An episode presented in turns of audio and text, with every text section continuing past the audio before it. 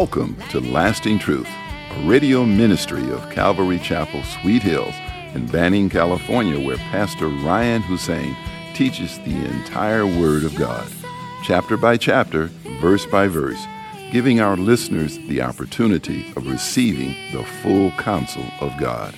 In today's program, we are studying the book of Second Chronicles, chapter 23. Here's Pastor Ryan. Good evening. Good to be with you guys tonight. Turn with me in your Bibles to Second Chronicles chapter 23 beginning with verse 8. That's Second Chronicles chapter 23 beginning in verse 8 and give me an amen once you are there. All right. And so Father, we are so grateful again to just come before you, your presence, Lord, that's here with us. For you promise where two or more are gathered in your name, that you are in the midst of us. And so, Lord, we are grateful for you, for the love that you've given us, that you have had mercy on us to open up our eyes to the truth of who you are. You are the only true living God of Abraham, of Isaac, and of Jacob. Lord, we pray that as we study your word tonight, that you would speak to our hearts, Lord. You know exactly what each and every one of us needs, Lord. I pray, Lord Jesus, that you would wash our hearts as you wash the disciples' feet so that we can receive all that you would have for us tonight, Lord. Give us your humility. May be all of you and none of me. In Jesus' name we pray, and together we say, Amen. All right. So, as you know, the southern kingdom of Judah, exciting things are happening. We're right in the middle of a coup, right? Uh, King Ahaziah was killed because of his wickedness. And uh, we know that his wicked, evil mother, Athaliah, was advising him terribly. And so the southern kingdom of Judah, it, w- it was just in a terrible mess with pagan worship, and and they had turned uh, Judah really away from the Lord. But God is good, and there is a godly priest uh, named Jehoiada, who him and his his wife uh, uh, Jehoshabeath, who was the sister of King Ahaziah. She was the, the king's sister. These two godly people uh, stole away the baby Joash, the one descendant left from King David, because Athaliah was going about trying to kill off all the descendants of King David. And so it's a very, you know, powerful story, uh, great wickedness happening, and Athaliah has taken, assumed the position as queen and has, is ruling there in Judah. And uh, they, meanwhile, Jehoiada, uh, and uh, his wife have hid this young baby king uh, at the temple of the Lord. And it's now been seven years. And after seven years, we read that Jehoiada strengthened himself in the Lord and he made himself a covenant with five captains of hundreds. So he gathered these five captains, no doubt godly men who loved the Lord, five of them, and uh, made a, a, a pact with them, a covenant with them. And so they went around to through Judah uh, to the cities and gathered the Levites and also the chief fathers of Israel. So all the leaders basically, these are men of God searching out all the other men of God to come to Jerusalem so that they can take back the kingdom for the Lord's sake. Amen. It's a beautiful story. And, um, you know, it's neat to see these men of God coming together in order to make things right uh, in their kingdom. And God is still looking for a few good men to do the same today. No doubt. God is going about to and fro throughout the whole earth to, to see who, who, what, what men out there have their hearts perfect towards the Lord or those that are loyal to him and wanting to do his will. And I pray that the scriptures tonight encourage particularly the men to be strong, to be men that are watchful. As the Bible says, quit, quit ye like men. In other words, uh, act like a man, carry out your manly duties before the Lord. And part of that is to stand up for what is right. But we can only stand up for what is right if we're strengthening ourselves in the Lord. A man who doesn't strengthen himself in the Lord is a man who cannot stand against this wicked world. We must strengthen ourselves just like Jehoiada did in our story. He commanded one third of the Levites and the priests to, uh, to watch the doors of the temple every Sabbath. They were to watch over it, take care of the house of the Lord. Another one third were commanded to be at the king's house. And so where this young uh, seven-ish year old baby boy would be living, he wanted one third of the Levites and the priests to be there protecting the king's house. And another one third was to be found at the gate of the foundation. And again, just the, the, the, the, the gate, probably the main gate that would lead uh, people there and they were to watch and to make sure that no one was was going in to try to kill the king. In fact, he said, if anyone uh, comes into the king's house, put him to death. And so, again, standing up for the righteous things of the Lord, trying to put in uh, the king that God had ordained would be there uh, I just love it. They're trying to get things together for the Lord. And I think as a church family, all of us should seek to help put things in order together for the Lord in a very loving way, but in, in a very righteous way and a very diligent and hard working manner. Amen. We are all soldiers of Christ. And we're told that as good soldiers of Christ, that we should not be all about this world's business, but in how we can please he who enlisted us in his army, which is who? The Lord. So all of us should be focused on how we can serve our king better, serve the one who enlisted you into his army. Amen. He had said to them in the in uh, the previous uh, few verses that they were that even the lay people, those the, the regular folks, the, the lay folks were to keep watch of the Lord, basically, uh, uh, in the outer courts of the Lord. All the people had to be on guard and very watchful. And that's a wonderful thing. And, and I think today, you know, with all the things that happen in churches and you hear about them today, it's a good idea that all of us keep a loving eye on our Father's house. Amen. And seek to care and, and uh, for one another to keep this place safe. And the Levites, he said, shall surround the king on all sides, every man with his weapons in his hand, and whoever comes into the house, let him be put to death. You are to be with the king when he comes in and when he goes out. They were to watch him in every aspect when he came in and when he went out. Verse 8 So the Levites and all Judah did according to all that Jehoiada the priest commanded. And so there was that wonderful, sweet uh, submission to the authority uh, as God uh, raised up the, the priest. And, and you know what? It's like when, when the kings go south, when the kings go bad, you know, it's the priests. You think about how our country was formed and the 13 colonies were all led by ministers. Did you know that? That the Revolutionary War was led by these 13 uh, ministers of the colonies. And it's still, I believe, the minister's job to hold the kingdom, to hold the nation accountable. So for those who say that, that, uh, churches or, or pastors ought not to be political, they don't know our history.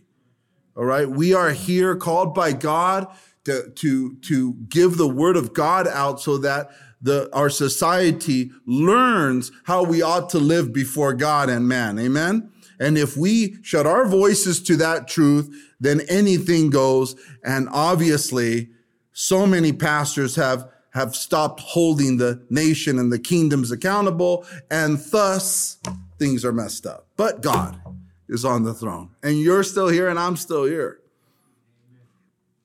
And so they listen to the command of Jehoiada the priest, and each man took his men who were to be on duty on the Sabbath with those who were going off duty on the Sabbath, right? They had a schedule going on, and, and that's the way it was by lot and by schedule. You know, I learned a lot. We've learned a lot as a church through uh, reading the Old Testament and how things were to be done fairly and not to overwork one group or one person, but to make sure that there's a there's a there's a evenness to the carrying of the load in the house of the Lord. Amen. And so that's what's going on here. Those who were going off duty on the Sabbath, and so Jehoiada, the priest, had not dismissed the divisions. And Jehoiada the priest gave to the captains of hundreds the spears and the large and small shields which had belonged to King David that were in the temple of God. Then he set all the people, every man with his weapon in his hand, from the right side of the temple to the left side of the temple, along by the altar and by the temple, all around the king. And they brought out the king's son, put the crown on him, gave him the testimony, and made him king. Then Jehoiada and the sons and his sons anointed him and said, Long live the king. Just such a beautiful uh, sight, isn't it? The coronation of this young king. Um, but I love the fact that Jehoiada first took the captains of hundreds and he gave them the spears and the, the, the small and large shields that were in the temple that were basically David's collection of, of his war artifacts, right? Like they were beautiful, no doubt they must have been. And yet it's, it's neat to see him hand this to the leaders, to the captains. Here's your spear. Here's your shields so that they can be at the ready for whatever uh, uh, problems were to come towards that temple. And uh, who knows how long those weapons were unused and just sitting there collecting dust like a museum. But they were to pick them up now. And I feel the Lord is calling all men to pick up their weapons and have them ready at their side. Too many brothers, men in the church, uh, their, their Bibles are, are dusty like the spears and the shields in our story may have been. They're not reading it. They're not in it. And it is not in them. And so they're, they're not uh, handling the word of God as they should. They're not seeking the Lord through their, through the scriptures as they ought to. But we are called as a church, not just men, all of us, sisters including, but I'm, I'm really have a heart for the men in our church to be reminded that we are men of God and men of God are men of action, men who are disciplined in the things of God, men who do away with the temptations of the, the flesh, not keeping that stuff around, but getting rid of anything that might make us stumble, clearing out our homes, clearing out our lives. As you read in our story, I haven't, we haven't mentioned one woman in our story. It's all the men that were supposed to do the fighting. And in a spiritual sense, God has called all the men, all the husbands to lead their wives spiritually, to be the leaders, to be on, on point when it comes to our wives' spiritual state. We're told to be diligent to know the state of our flocks. And too many men are not manning up and doing what they are supposed to do with their wives or with their sons and their daughters and washing them with the word of God. And so our Bibles become like these spears and these shields that were just sitting around not being used. We have to use them. In 2 Corinthians chapter 10, verse 3 through 6, it says, For though we walk in the flesh, we do not war according to the flesh. For the weapons of our warfare are not carnal, but mighty in God for pulling down strongholds, casting down arguments and every high thing that exalts itself against the knowledge of God bringing every thought into captivity to the obedience of Christ and being ready to punish all disobedience when our obedience is fulfilled. And I love that verse because it, it just lays it right down that, that we do not war according to the flesh, but we are told time and again through scriptures that we are in a battle, no doubt. And it's a spiritual battle. It's a spiritual war. battles, you think of skirmishes or, or one event here, then another one over here. But I feel like God no doubt calls all of us men to understand that we are in a war that doesn't end until the Lord raptures us home and then we watch him judge the nations. We're not done fighting. And some men are on the sidelines, unfortunately. Paul tells us in Ephesians 6, so popular about the armor of God, right? In, in Ephesians chapter 6, verse 12, for we do not wrestle against flesh and blood, but against principalities, against powers, against the rulers of the darkness of this age, against spiritual hosts of wickedness in the heavenly places. I mean, what he tells us right there is that we're outmatched. We are not fighting against flesh and blood. We're not fighting one on one. We're not fighting like a physical army. We are fighting something we cannot see, but we sure see the result of the wickedness of what we can't see. And the only way that that can be battled and fought is through spiritual warfare. Spiritual warfare takes more discipline than we, we, we can fathom. I had no idea how much it takes to whom much is given, much more is required. If you walked with the Lord for two years, you're responsible for the type of life that a two year old in the Lord lives. If you've been walking with the Lord for five or 10 or 15 years and you're responsible to walk according to a person who's been walking with the Lord for five to 10 to 15 years. And too many men are not growing. They're stuck. I don't want to be stuck. Therefore, we're told, take up the whole armor of God. Take it up. When does when, when are we to take it up? But not every day. Every single day, we are to take up the whole armor of God. Why? Because Satan's not waiting. We are warned by Peter, you know, to be sober, to be vigilant, because the devil goes about like a roaring lion seeking whom he may devour. Eh, eh, you know, and it's like, we need to be hyper aware that we are in, in battle and hyper aware that the enemy is relentless. If we were in a room this size and there was a huge man eating lion in, in the room, none of us would take a nap, that's for sure. Right? We'd go, we'd stay as far away from that lion as possible. If there was a king cobra in a room this big with us, we would not sleep. We would not chill. We would be on guard. And that's what Peter says. Be vigilant, be sober. It's not time for us to rest on our laurels or be complacent as men. If not you, then who? Like Isaiah the prophet, whom shall we send? Well, the men at Sweet Hills, of course, were ready. We're willing to serve.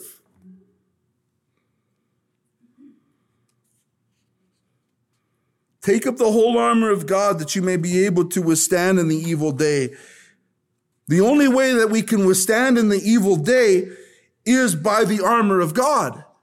And this is why you see men break and fall apart when the evil day hits. They haven't been putting on the armor of God. We are living the American dream. We all have nice, warm homes because of the Lord. You can still put on your armor in that warm home. Put it on.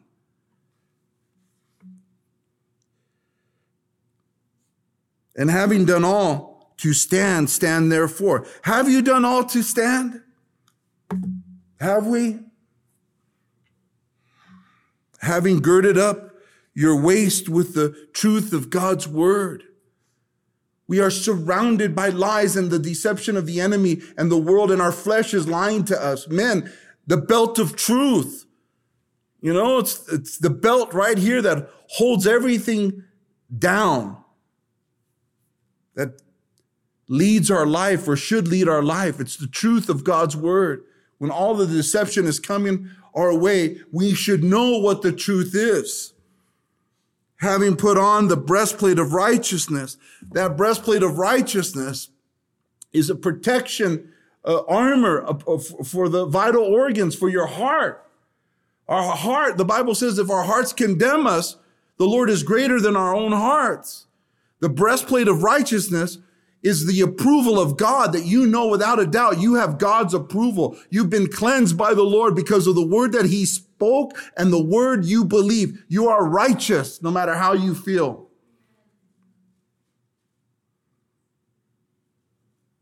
and having shod your feet with the preparation of the gospel of peace. And that speaks of the protection of our feet. Our feet is where we get, we, where we have our movement and being able to move, having a readiness to move and to spread the good news, which a lot of men have lost that. They have not, their feet are not shod. Their, their feet are not protected. Their feet are running and walking all over the world without saying nothing about Jesus or the gospel. That needs to change.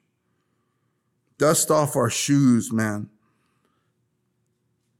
Above all, taking the shield of faith with which you will be able to quench all the fiery darts of the wicked one. And that, that, that uh, shield of faith that, that as the enemy attacks and that shield of faith, the faith that God gives us, it sees, it sees beyond the attack.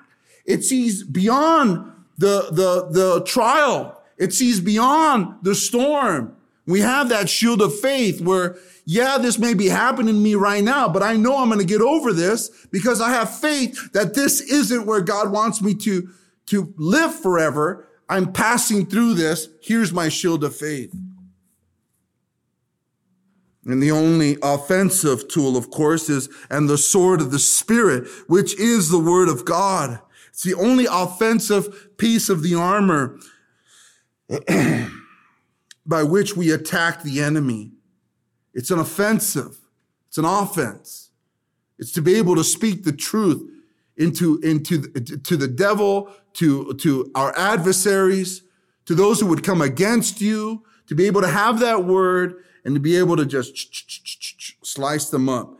Hebrews chapter 4, verse 12 through 3 it says, For the word of God is living and powerful and sharper than any two-edged sword, piercing even to the division of soul and spirit and of joints and marrow and is a discerner of the thoughts and intents of the heart. And there is no creature hidden from his sight, but all things are naked and open to the eyes of him to whom we must give account.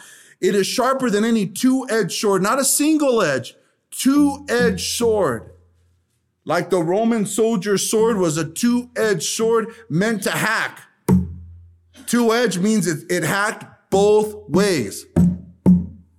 The word of God is full of grace and love and mercy, but it also hacks with, with judgment.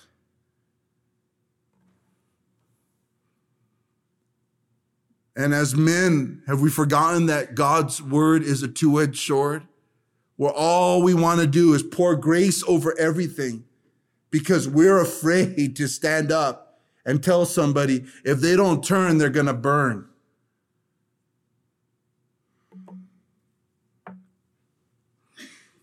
Then he said, All the people, every man with his weapon in his hand from the right side of the temple to the left side of the temple, along by the altar and by the temple, all around the king. Brothers, God is calling us to be this kind of man. I wonder how many men did not go with Jehoiada and the captains of the hundreds. You know how many men will not go with us? It's too much to ask to serve the Lord at Sweet Hills. It's too hard to watch the flank, the front, the back. It is not too hard. It is your reasonable service to present yourself a living sacrifice unto the Lord. Brothers, don't let anybody in your family try to convince you or friends that you do too much for God because you do not. And they brought out the king's son, put the crown on him. I mean, think about that. Athaliah is still in power. She's got her people too. These men do not care. Thank you for joining us today at Lasting Truth Radio. If you're in the area, come out and join us for Sunday services at 8:30 a.m. and at 10:30 a.m. or Wednesday evenings at 7 p.m. We are located at 3035 West Nicollet Street in Banning, California. You can also find us on YouTube or Instagram. If you would like to donate to our program, please do so on our website at ccsweethills.org and hit the online giving tab. We hope you will continue to tune in as we journey through the entire Word of God with the teaching of Pastor Ryan Hussein at Calvary Chapel, Sweet Hills.